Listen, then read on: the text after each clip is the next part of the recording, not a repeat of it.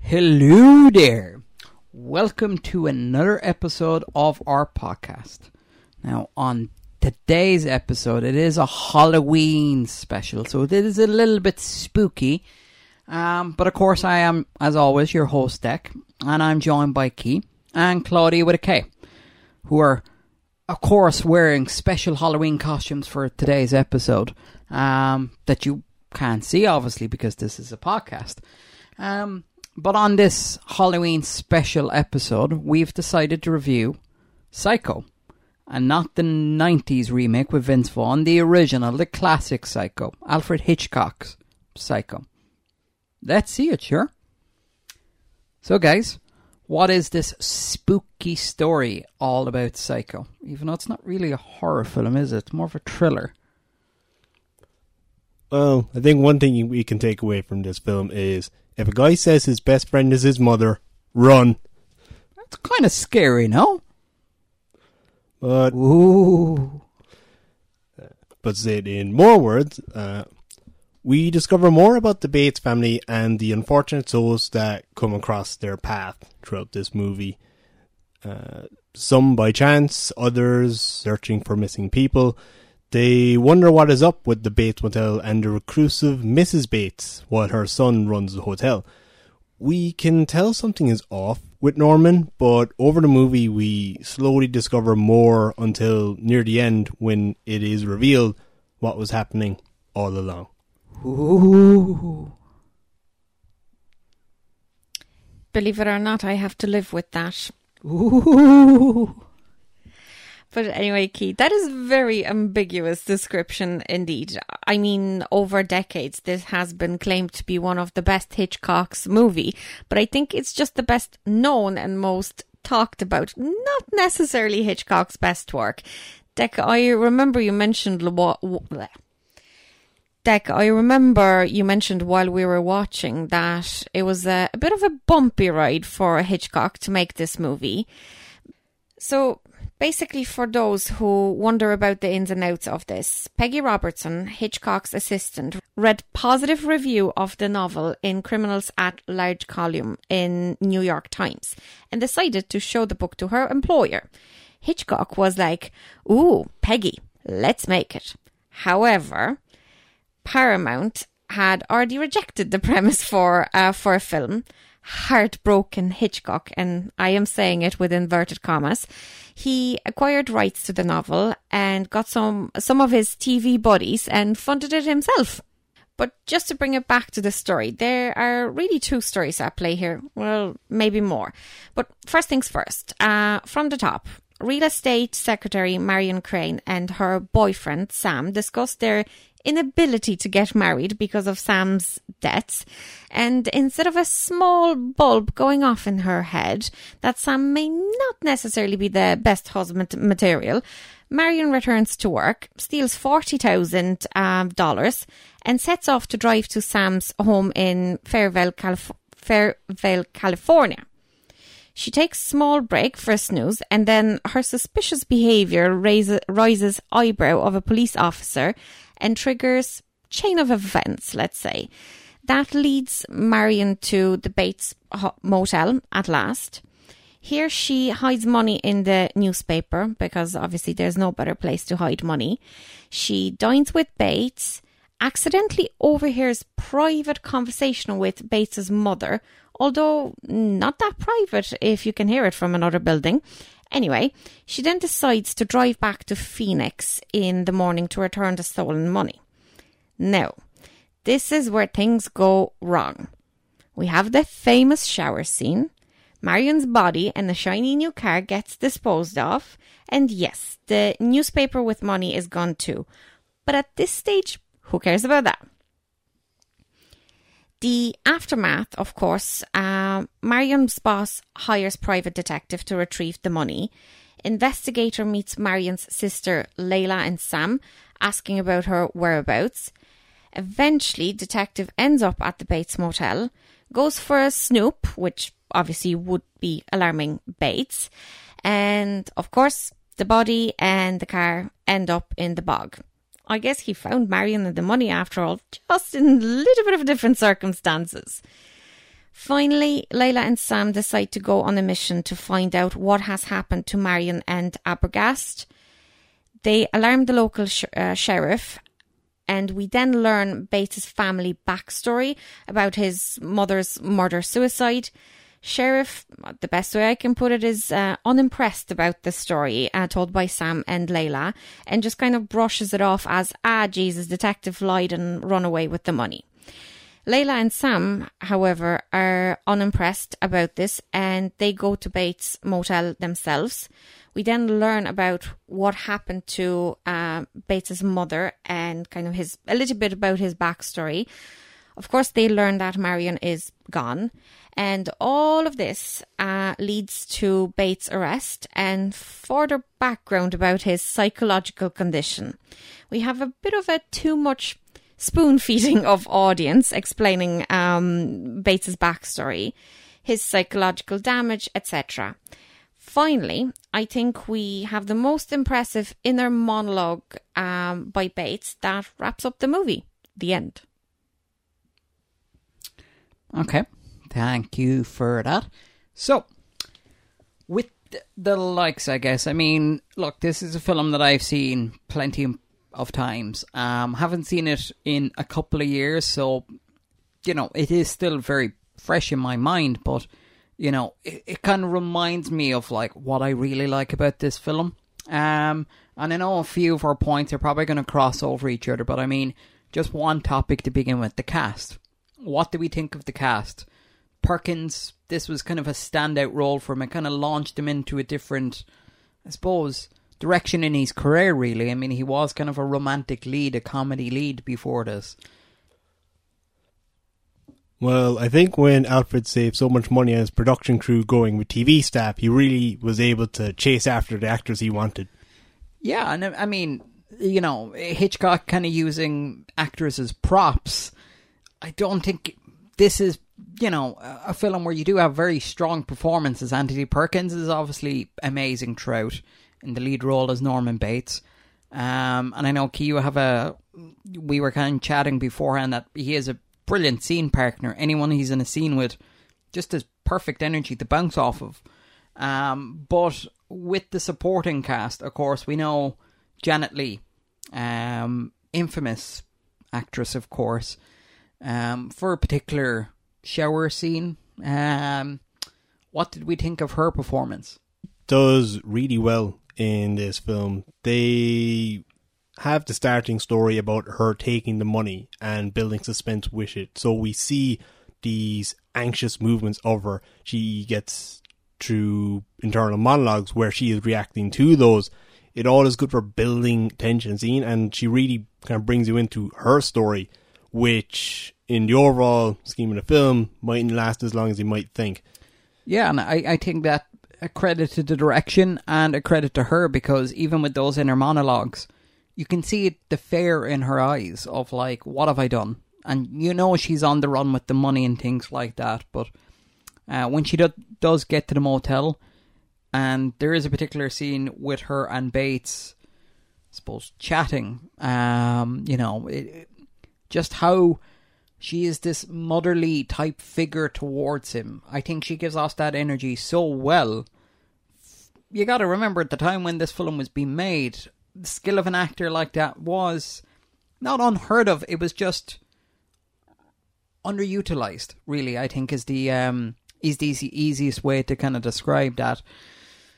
Further to that, of course, there's a couple of good character actors in the supporting cast. Um, and one major standout for me has always been uh, Vera Miles, who was originally the um uh, the the asked lead, I guess, for for Hitchcock's previous film before Psycho, Vertigo, uh, in 1958, which unfortunately he didn't get to use her for. Um, so she does show up here, and yeah, she's just the classic blonde, you know, character, really, you know, kind of nearly that horror last girl element. Um, you know, you you got it has that little feeling to it. Also, a tremendous scream um towards the end of the film. Don't get me wrong, I know there's a few screams throughout this film. But Vera Miles one just I don't know, it just sits so perfectly. It's not a screeching scream, it's not a oh no, I gotta scream. It's a proper oh shit scream. Would you title that scream worthy of a queen? Yes, but here's the weird thing: if you give Vera Miles the Scream Queen, then Janet Leigh, who is of course a horror icon, I guess, because of this film, and her daughter Jamie Lee Curtis is also a horror icon.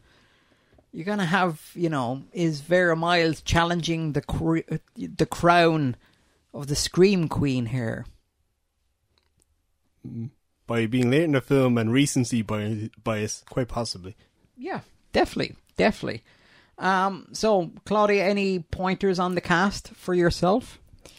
I suppose what I'm wondering about is in terms of the acting, because I absolutely agree with everything you said. Even though I don't support Hitchcock's um, staff management practices, let's put it this way, do you think the performance is actually due to actors themselves or is it the direction? I honestly think you put these actors in another director's hands for a film like this, you're going to get a good performance. But with Hitchcock's direction, I think you're getting great to career defining performances. So, continuing on what I suppose what we enjoyed about the film, um, for myself, the cinematography always so sharp. It's the shots are so haunting. Really, I guess is is the best way to put it. It does give you this kind of false sense of security at times, where you're like, hmm, you know, everything seems okay here, but it's just the framing of it. There's uh, there's always a feeling something's ever so slightly off, and yeah, the camera work is very sharp, but just that little placement or the movement or a particular angle, just the way somebody's framed. I mean, yeah, it's it's perfection, really. I think each element is at full capacity here. Um, I do think so. I do think it is at a case where it is just, yeah, everything is just working to its highest limit. And considering Hitchcock used his TV crew at the time, which, if anyone does want to check out, it has got a, some very, very well shot TV episodes for the 50s and early 60s. And I think this just shines true here. It's just them on a much larger scale. And uh, yeah, amazing work. Because it's the same crew that did, uh, was it Alf- Alfred Hitchcock Presents TV series, isn't it? Yes, which were kind of little short 20 minute episodes. Uh, not directed by Hitchcock himself all the time. There could be different directors on it.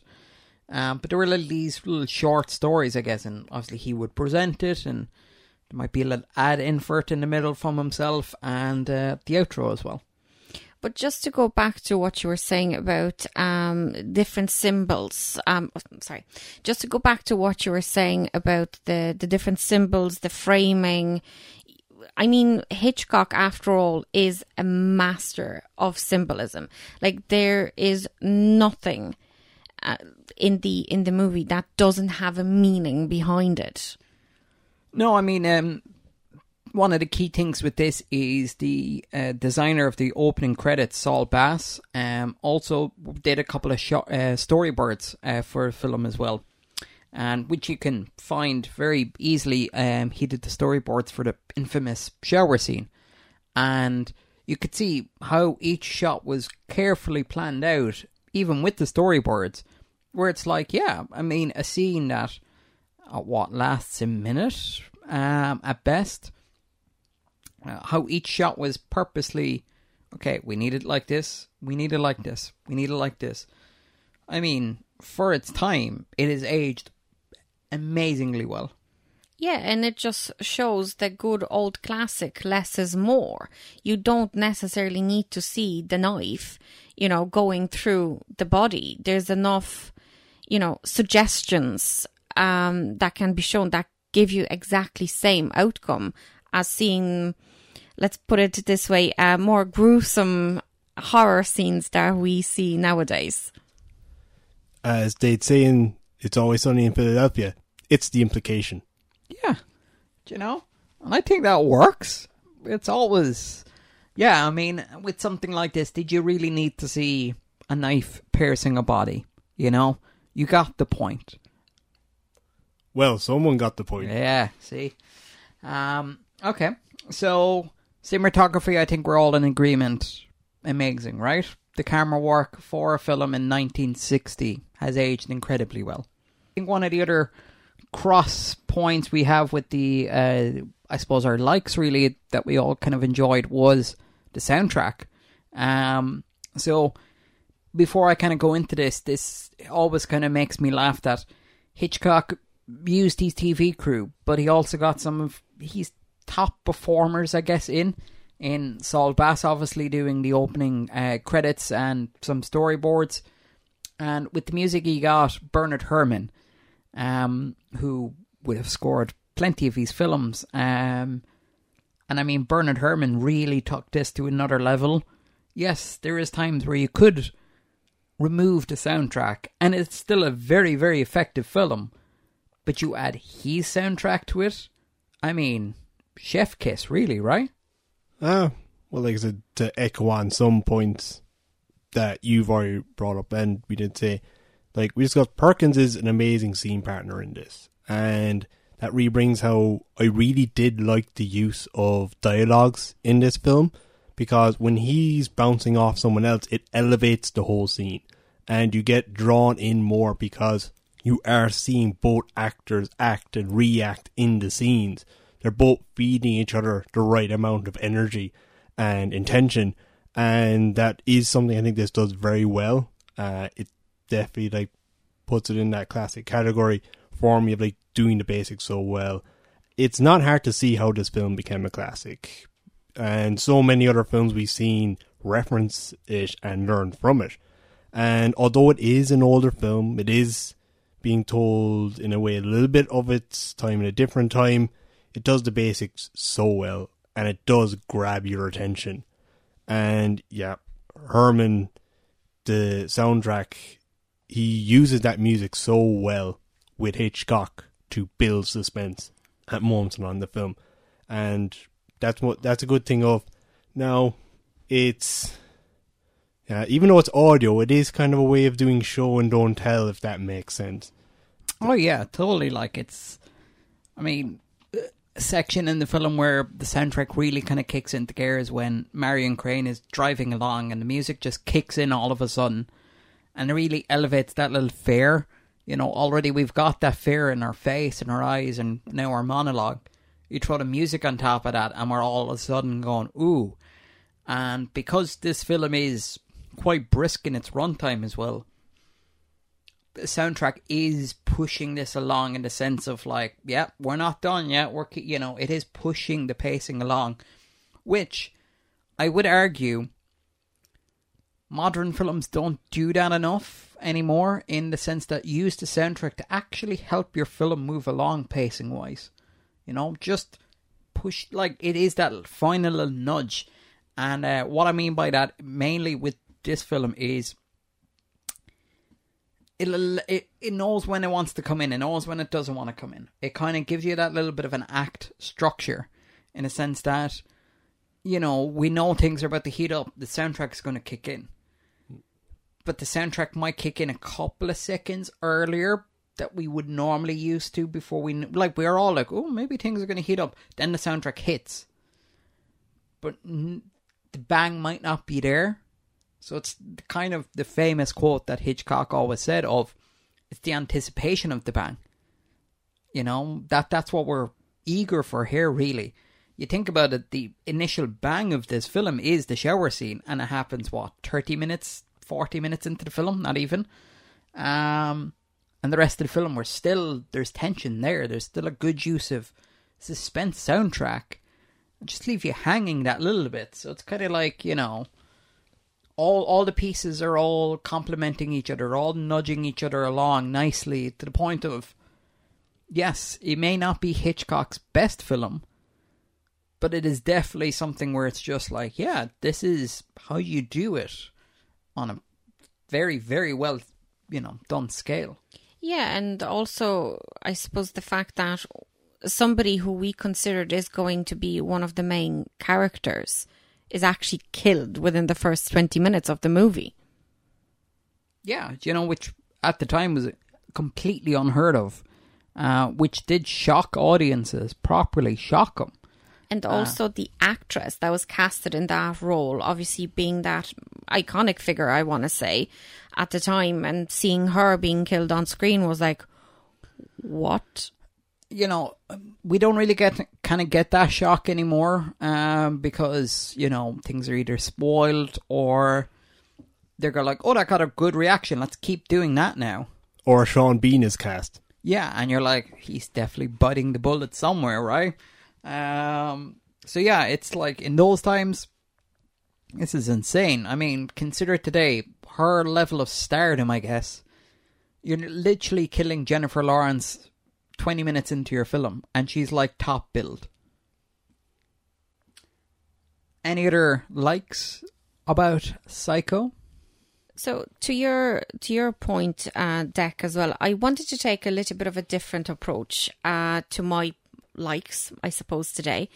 I basically watched this movie, and perhaps instead of focusing on the technical side of things, which we kind of already covered in in great uh, lens, I asked myself, can you enjoy this movie and get similar experience in this day and age?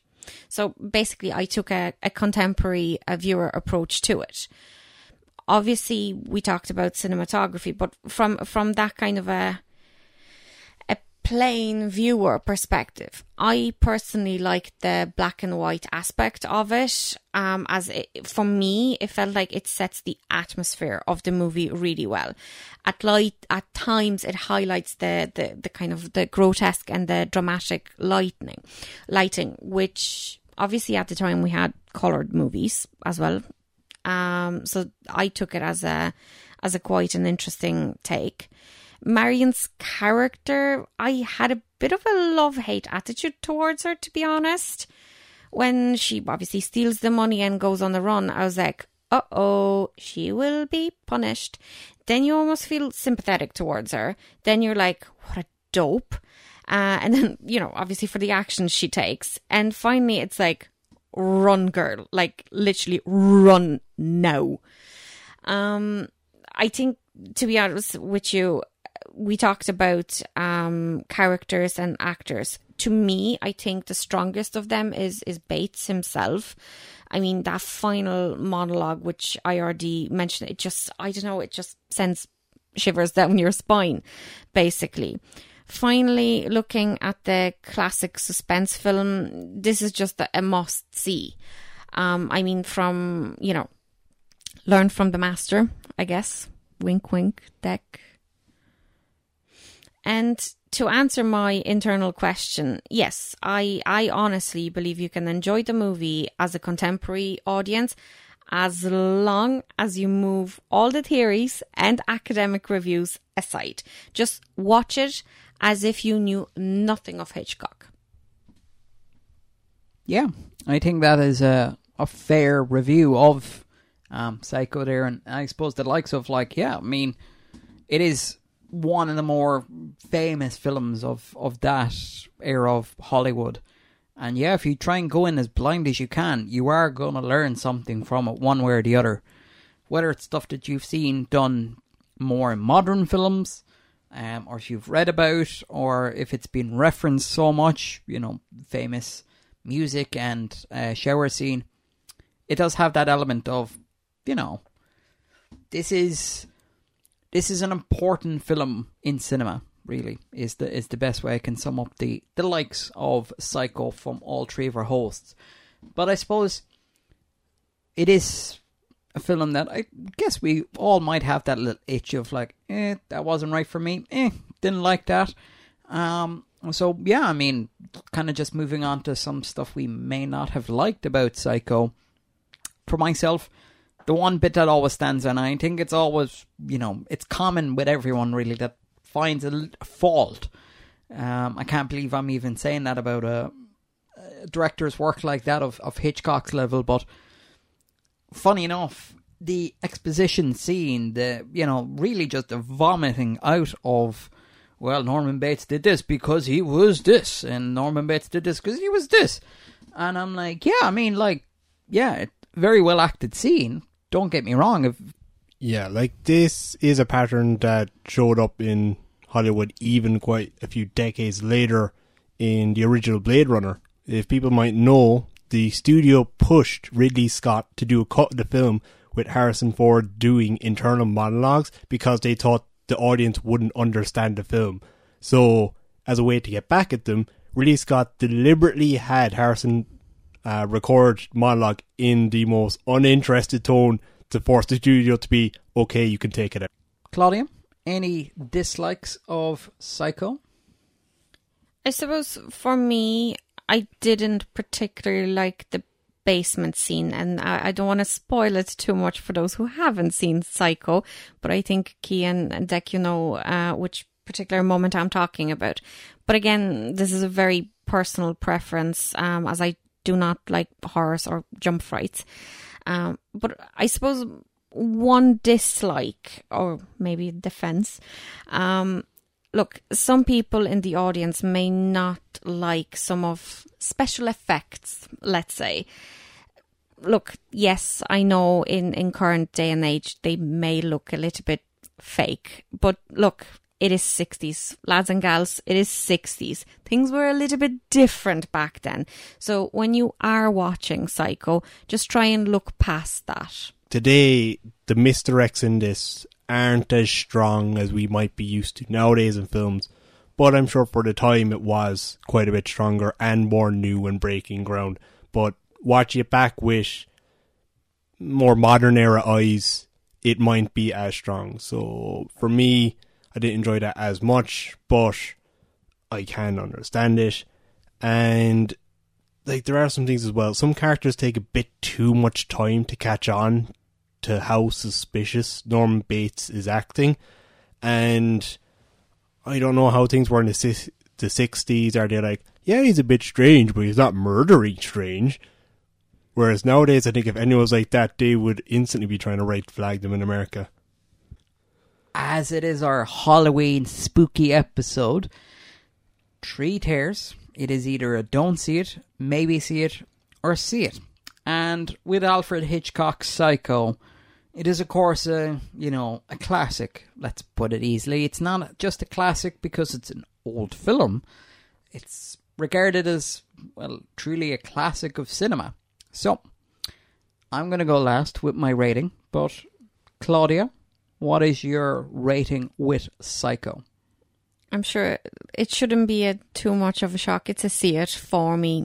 Again, being a, a film fanatic, um, or just a, a regular, you know, Jane Doe in the audience. It's it's an absolutely amazing movie, and I think anyone who is somewhat interested in cinema should see it. Uh, I think for myself, this one, I think looking through the lens of it was made in a different era, but I think it is classic because, as we've all said, it does the basics so well. So for me, it is a see it.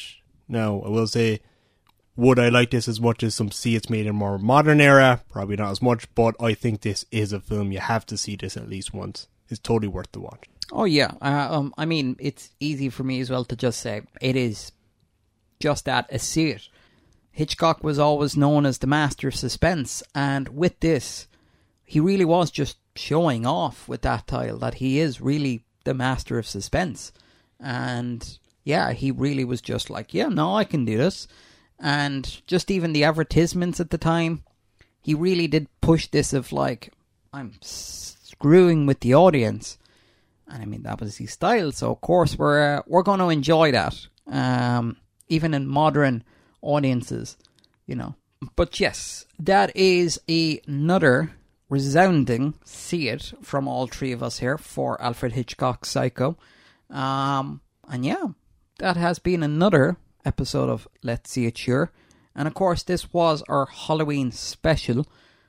who knows, maybe we'll be back next year with another Halloween special. Thank you as always for listening, and wherever you are listening, good night, good afternoon, good morning. Goodbye.